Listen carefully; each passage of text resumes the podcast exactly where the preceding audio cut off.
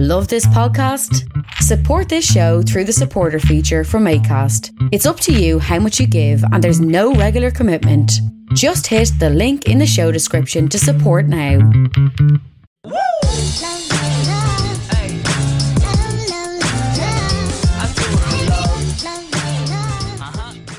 You're very welcome to another episode of the Scaling Your Business podcast.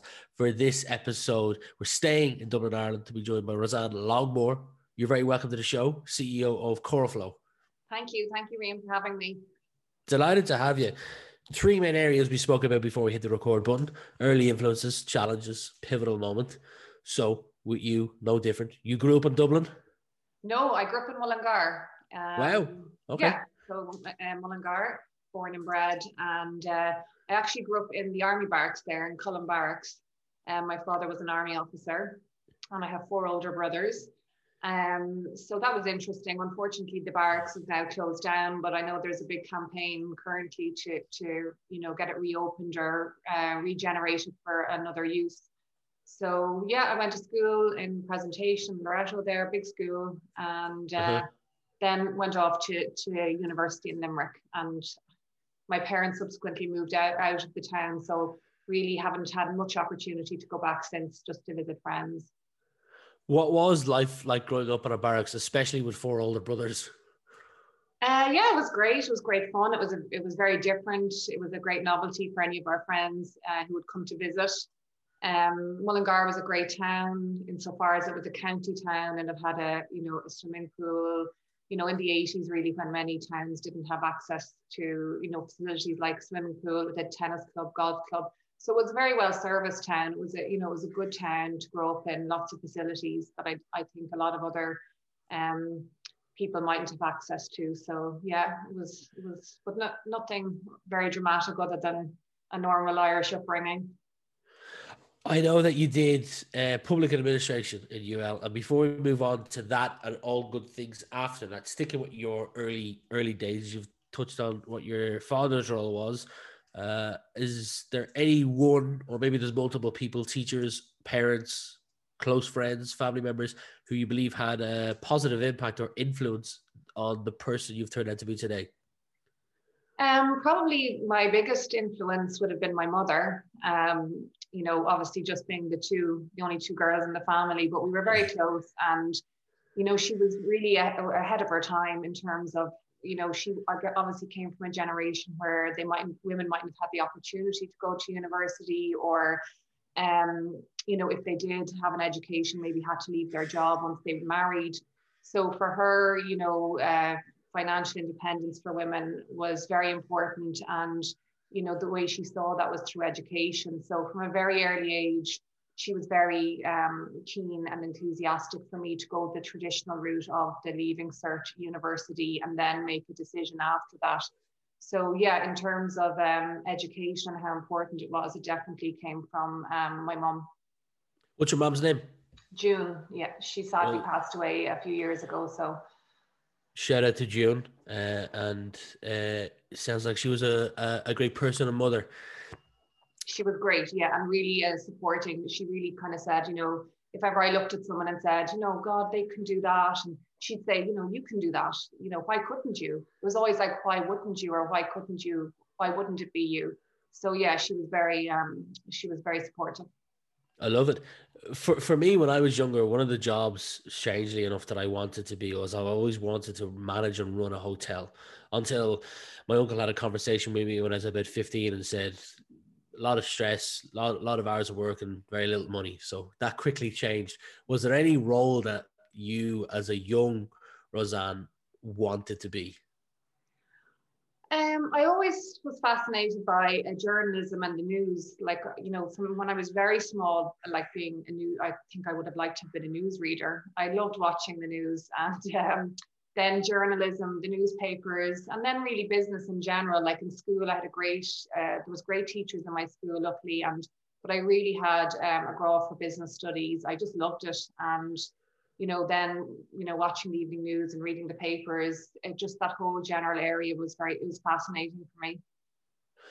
You've achieved a lot in your career referencing business. Uh, started career as an office manager for an investment manager company, and then he spent almost six years at Davie, finishing up as, I'm reading here, the C O O of the Wealth, Wealth Management Department. So my question to you is, in those uh, six years in Davie, do you believe that they helped you when you went to launch your own company? So any lessons learned that you could carry over, whether it was mistakes that you made that you didn't make later on when you set your own company, or lessons, connections, relationships, was that an important, those two roles, the first one as well, helped you, and were they important in starting your own firm? Yeah, absolutely. I think they were really critical, because I started off, when I went to do my degree in public administration, my my aim was to go into um, into the civil service. Actually, that was that was what the degree is really focused on. But I did a very short stint, six months in the Department of Health, and then a year in um, in university. And I realised at that stage the public sector really wasn't uh, for me. So I quickly uh, moved into uh, the world of investment banking, and I went in as a general manager, really as a P A to the managing director in Australia. They opened an Irish office, um, a global equities office, and from there it was the general nature. It was a small, like twenty-four people. So I would be doing everything from, you know, working with the portfolio managers to the office management, whether it was rental agreements, you know, the I T, H R. Mm. So I loved the general nature, and I felt like I got a quite a, a good understanding of building up a business. Unfortunately, in the recession, that business closed down. So I was there to actually wind it down as well, and uh, maybe deconstruct everything that we had built up. But then moving into Davie like that, um, I started in private clients, and I had done a project management uh, qualification in the in prior years. And uh, yeah, they just really gave me the opportunity to move around the business. So I never really, you know, I loved seeing how different areas worked. So I, I actually had a role as a manager in client operations, and then moved back up to, to front of house, or to, to client facing position in private clients. So yeah, I, I felt, I feel like my skill set, I'm kind of jack of all trades, master of none. And I think if in a startup, that's exactly what you have to be. So in fact, whereas my, you know, my skill set or my C V might look a bit general for some roles, for a startup, it was actually, um, it really lent itself to, to working mm. in a startup. I hope I haven't pronounced, or I'm pronouncing it wrong, Coralflo, but for anyone before we move on, could you take thirty, sixty seconds to explain what it is and what was the gap? I know the story behind it, but what was the gap that you saw that led you to starting the business? Okay, so Coralflo um, have developed the world's first breastfeeding monitor. So currently the World Health Organization recommend that mothers exclusively breastfeed to six months. Uh, unfortunately, only about thirteen percent of mothers in Europe achieve this target, and wow. It's similar in like nineteen percent in the States uh, and around yeah. the world. So when you look at all the studies that examine um, the reasons women stop sooner than they wanted to, one of the main reasons uh, globally is concern regarding low supply. So mothers are not sure if their baby's getting enough milk, so they start to supplement or they switch to formula.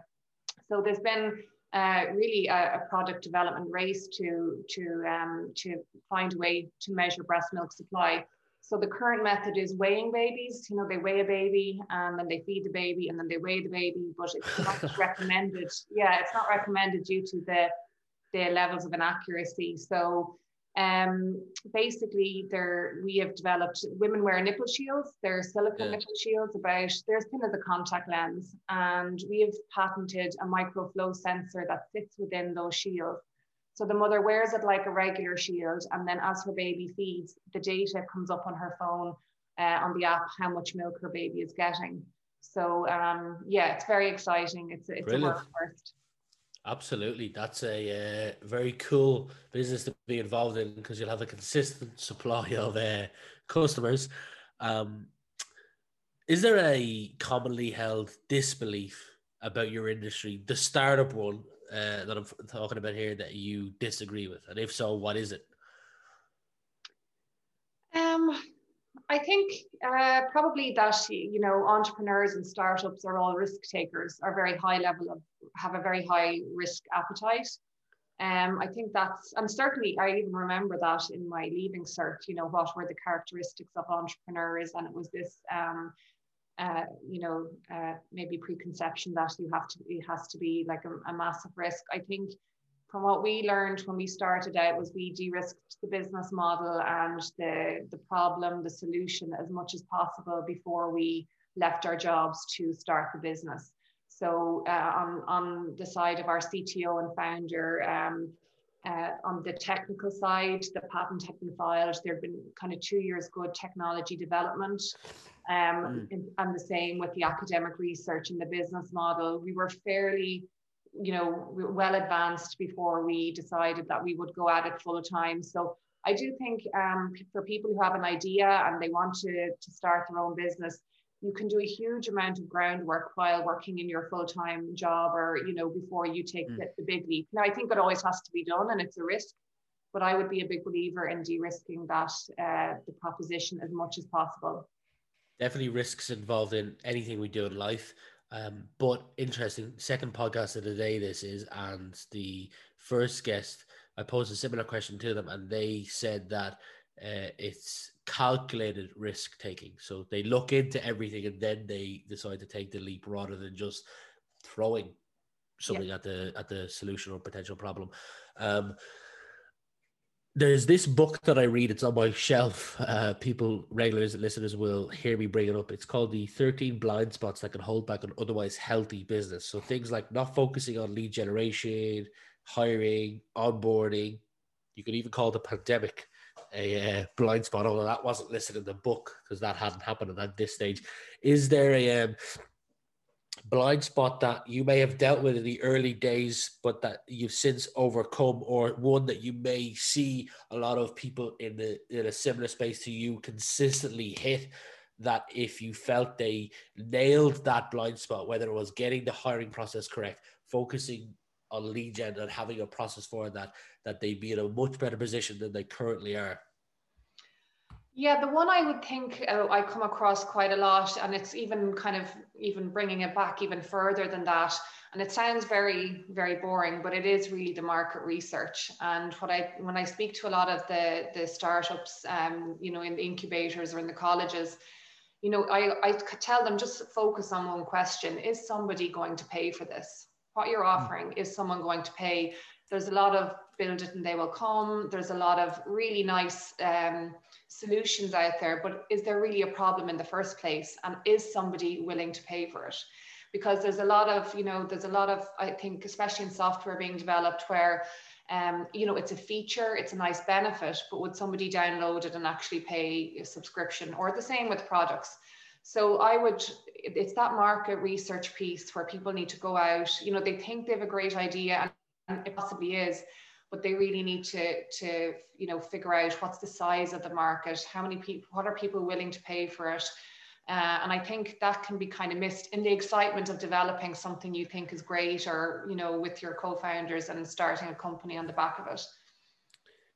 Usually this far into a podcast, you know, fifteen minutes or so, I'll have a fair idea of like the the guests themselves, uh, their experience, the the hiccups, the successes in their journey, and you come across as a uh, very wise and intelligent person. How do you consistently invest in yourself? I know that you uh, you touched on, you went to U L. I know that after that you did a diploma in applied project management uh, at U C C. You've got your Q F A. Are there any books, podcasts, uh, mentors that you that you go to, a circle of trusted people that you go to as well? How do you consistently make sure you go to that next level on the ladder? Yeah, I love to read, and now that all the books are on Audible, I tend to listen now to quite a lot of books because of my my commute. So, um, I loved, like at the very beginning before we made the jump into startup world, we would have read all of the, you know, the lean startup, venture deals, all the American kind of books that startups should really go to, Lost and Found, or these type of books. They were just incredible stories, interesting, a bit different to the European model of a startup. There are differences there. So I was yeah. quite interested in learning the differences between an American and a European type of startup and scaling. Um, so yeah, I love podcasts and books, anything to do with business and the startup world. Um, in terms of my network would be incredibly important to me. So I have like a group of trusted um, C E Os, there's a WhatsApp group and a few people that I would be very, you know, I'd easily bounce all my ideas off. Um, in terms of coaches, I just have a group of a network that I've built up over the years. I don't really believe in having one person can answer all your questions. Um, for me, there's, I have a, you know, a trusted circle of uh, people I would have worked with, I would have worked for, and depending on my question or my problem, I just go to, to a different people, and um, yeah. whoever's best placed to answer the question. So on, I believe it was called the Irish Startup Conference, you said that you were asked to share a tip, and I don't know if it was share a tip in under sixty seconds, but you spoke for a, a brief stint at the Irish Startup Conference, and the tip that you said was make connections early. Can you explain what you meant by that and why you chose that? Um, I found that, like, when I was in other countries talking to other startups for whatever reason, um, what became clear to me was how accessible people are in Ireland. You know, we always say it, but it really is true. Um, the first year when we were going out and raising money, like all of the people I contacted, you know, and asked for a cup of coffee, they didn't know me, they didn't know who I was or what I was doing. I can honestly say there's only been one person ever who was not Uh, had a cup of coffee with yeah. me, and I remember it because it was just one person. Every other person um, um, agreed to meet and shared information. Amazing. And were generous with their connections, and I, I'm going to estimate that that's in the hundreds. Like, I've had yeah. hundreds of cups of coffee with people that I've needed advice from, whether it's in pharmacy, retail, if it's in manufacturing, if it's in medical, academic, you know, because of our product it spans so many um, industries and stakeholders. And that kind of fact finding took a lot of time. So in Ireland, people are, one, very accessible to you. So if you don't need to call, you cold call them, like, you always know somebody who knows somebody that can yep. put you in touch. And they're really generous, like really generous with their time. I know when I was in London um, on the back of the Virgin Boom uh, with, uh, competition, I met other startups from all across the U K. And it just didn't seem to have the same uh, coherence, the startup uh, ecosystem there. You know, we started in Dog Patch Labs. That was absolutely incredible, you know, to get that, to have a year there of the first Fridays, their meetups, how things work.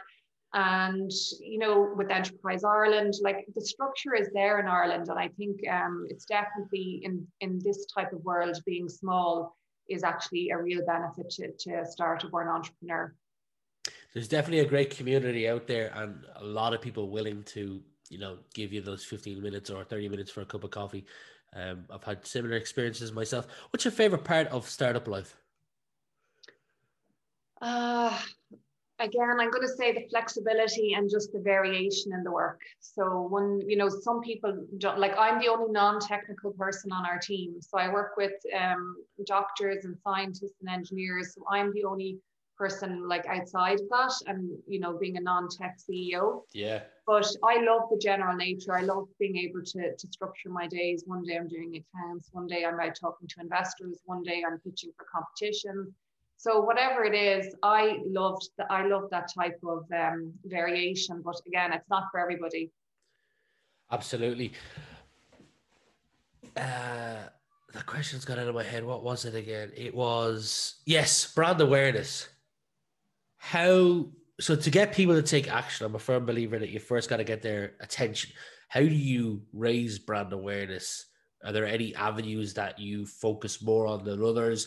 Is it the likes that there's a lot of marketing involved in, I don't know, S E O, social media, potentially leveraging people at large audiences, or is it C E Os, word of mouth, radio? What is it that you use? Or are there multiple avenues that you use to raise brand awareness of the product? Well, currently we're not selling. Um, we're a pre-revenue, pre-launch company. Okay. So we haven't really hit that stage for brand awareness. Once we launch next year, that'll really come into, into fruition for us. But I guess for, for us, it'll be, it'll definitely be the social media, like where are mothers and new mothers consuming their data and content, and mm. where they're getting their information.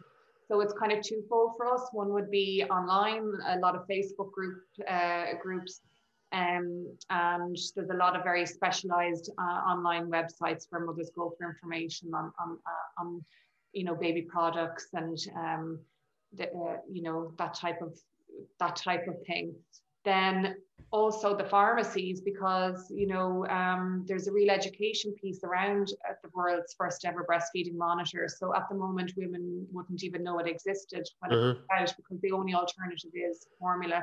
So really to have um, the, fa the pharmacies um, to be there for, then they're so trusted in Ireland. They have a very high trust level. They're highly skilled and specialised. So for a mother to be able to go in there and ask, uh, you know, a professional about um, using a shield and about our product, that would be also very important for us. So unlike a lot of products, we will have both the bricks and mortar, um, you know, we need to have that as well as uh, the e-commerce solution. Ireland's next unicorn in the making, I believe. Uh, definitely enough people out there to buy a product to help you get to that status. If schools, secondary schools, for our American audience, I'm talking high school here, if secondary schools could add one mandatory subject to the curriculum, but you are the decision maker on what subject it is, it can't be a subject that is currently on offer. What subject would that be and why? So I think for, okay, for high school, so if it was primary schools, I'd probably go with, um, yeah, okay, for, for high schools, I'm going to say um, just that people should really follow what they are interested in and try and find something for their future career that they love, or at the very least that they find interesting. Because I think if you go after an industry or an education around an industry that is lucrative, um, you know, that will, you'll eventually burn out. Um, you really have to have a core interest in it. And I think in the past, even in Ireland, we could have been um, a bit guilty of that, like saying, oh, it's dot com, it's computers, is it A I, is it, you know, what is it at the moment? But really, I think people should focus on what they have a passion for and they can, they can, that they're interested in for lifelong learning. You touched on primary school. Did you have an answer for primary school? Swimming. Swimming. Okay, I'm interested to know why you pick swimming. I, I'm a very keen swimmer. Uh, open, like you know, I, I I swim the Liffey race every year, and I swim. Wow. I've been swimming for about fifteen years. Uh, open water swimming with uh, with the Leinster open sea races, and I guess since the pandemic, there's lots of people now. You know, you see a lot of people down the beach who are, are, are swimming, and I always find it surprising and um, really a bit sad when uh, children leaving primary school can't swim. Mm. You know, even in our, you know, I was lucky enough to be in a swimming club in Mullingar, in Mullingar Jeff, but in fact, the the the, con, the presentation teachers and nuns that I had in primary school, you know, used to go swimming every week. And I, I guess I thought everyone just had that opportunity. So yeah, I think it's a, again, it's a lifelong skill and, and actually life-saving.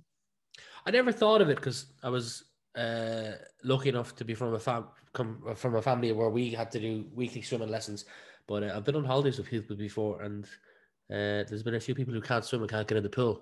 Yeah. Um, uh, are there any tricks? I'm going to use the word tricks, probably the wrong word. Are there any trick tricks that you've discovered as uh, C E O, co-founder, that have helped you stay more focused and productive in a busy day, like a busy day-to-day schedule, whether it's uh, write down your to-do list the night before so that that day you just got to focus on that list. A anything come to mind? Yeah, this is probably pertinent to me because I would have been, you know, across the business, across all departments, I could get a bit fixated with that busy, that to-do list and just knocking things off um, the list, whether they were important or not, you know, like, mm. so I really about, I'd say seven or eight years ago, really had to change my mindset. And instead of getting through all, just all of the work, really ask myself, you know, is the task I'm about to do adding value? You know, and really stick, like really work at the things that, rather than getting through all the emails, answering the emails, you know, getting back to everyone, I kind of had to move away from that mindset and mm. really kind of sit down and think, right, you know, today, this task I'm about to do, is it adding value to what we have to do today, you know, in the short term and the medium term? But that's definitely something I have to work at, yeah. Okay, two final questions for you. Question one is, Uh, if you've listened to previous podcasts, you'll probably know where I'm going with this. Your loved ones are all safe. Your house is burning down and you can only save one item. What one item would that be? I'm going to say some photographs, photographs that aren't nice. Saved to the computer, you know, like old photographs. um, the albums that haven't been, you know, that aren't up in the cloud or on the backed up to a device. So yeah, that would be mine. Well, thank you for not choosing your laptop or your phone. Probably the most common answer I get. Final question is, I'd like you to imagine it's the year twenty thirty and we're talking now as if it's twenty thirty and you're looking back on the previous decade or nine years. You can answer this personally or professionally, but what would you like to be looking back on?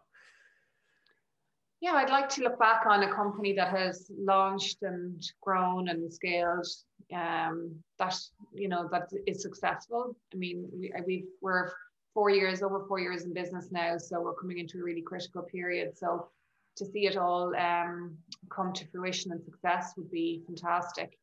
And then probably personally health. I think anyone who's had been through surgeries or any, any other type of health issues, I think in ten years, if that, if, if it was personal, that would be the only parameter that would matter. I like it. Rosanne, I've had a great pleasure chatting to you, getting to know you a little more. I can certainly see that once you get your products in the hands of your customers, it's solving a big problem for them. And I can see no reason why you can't be. I know you laughed at it, but Ireland's next unicorn.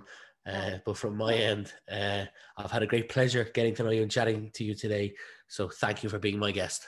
Thank you, Ryan. If your metro don't trust you, I'm going to show you. Beautiful morning, beautiful sun.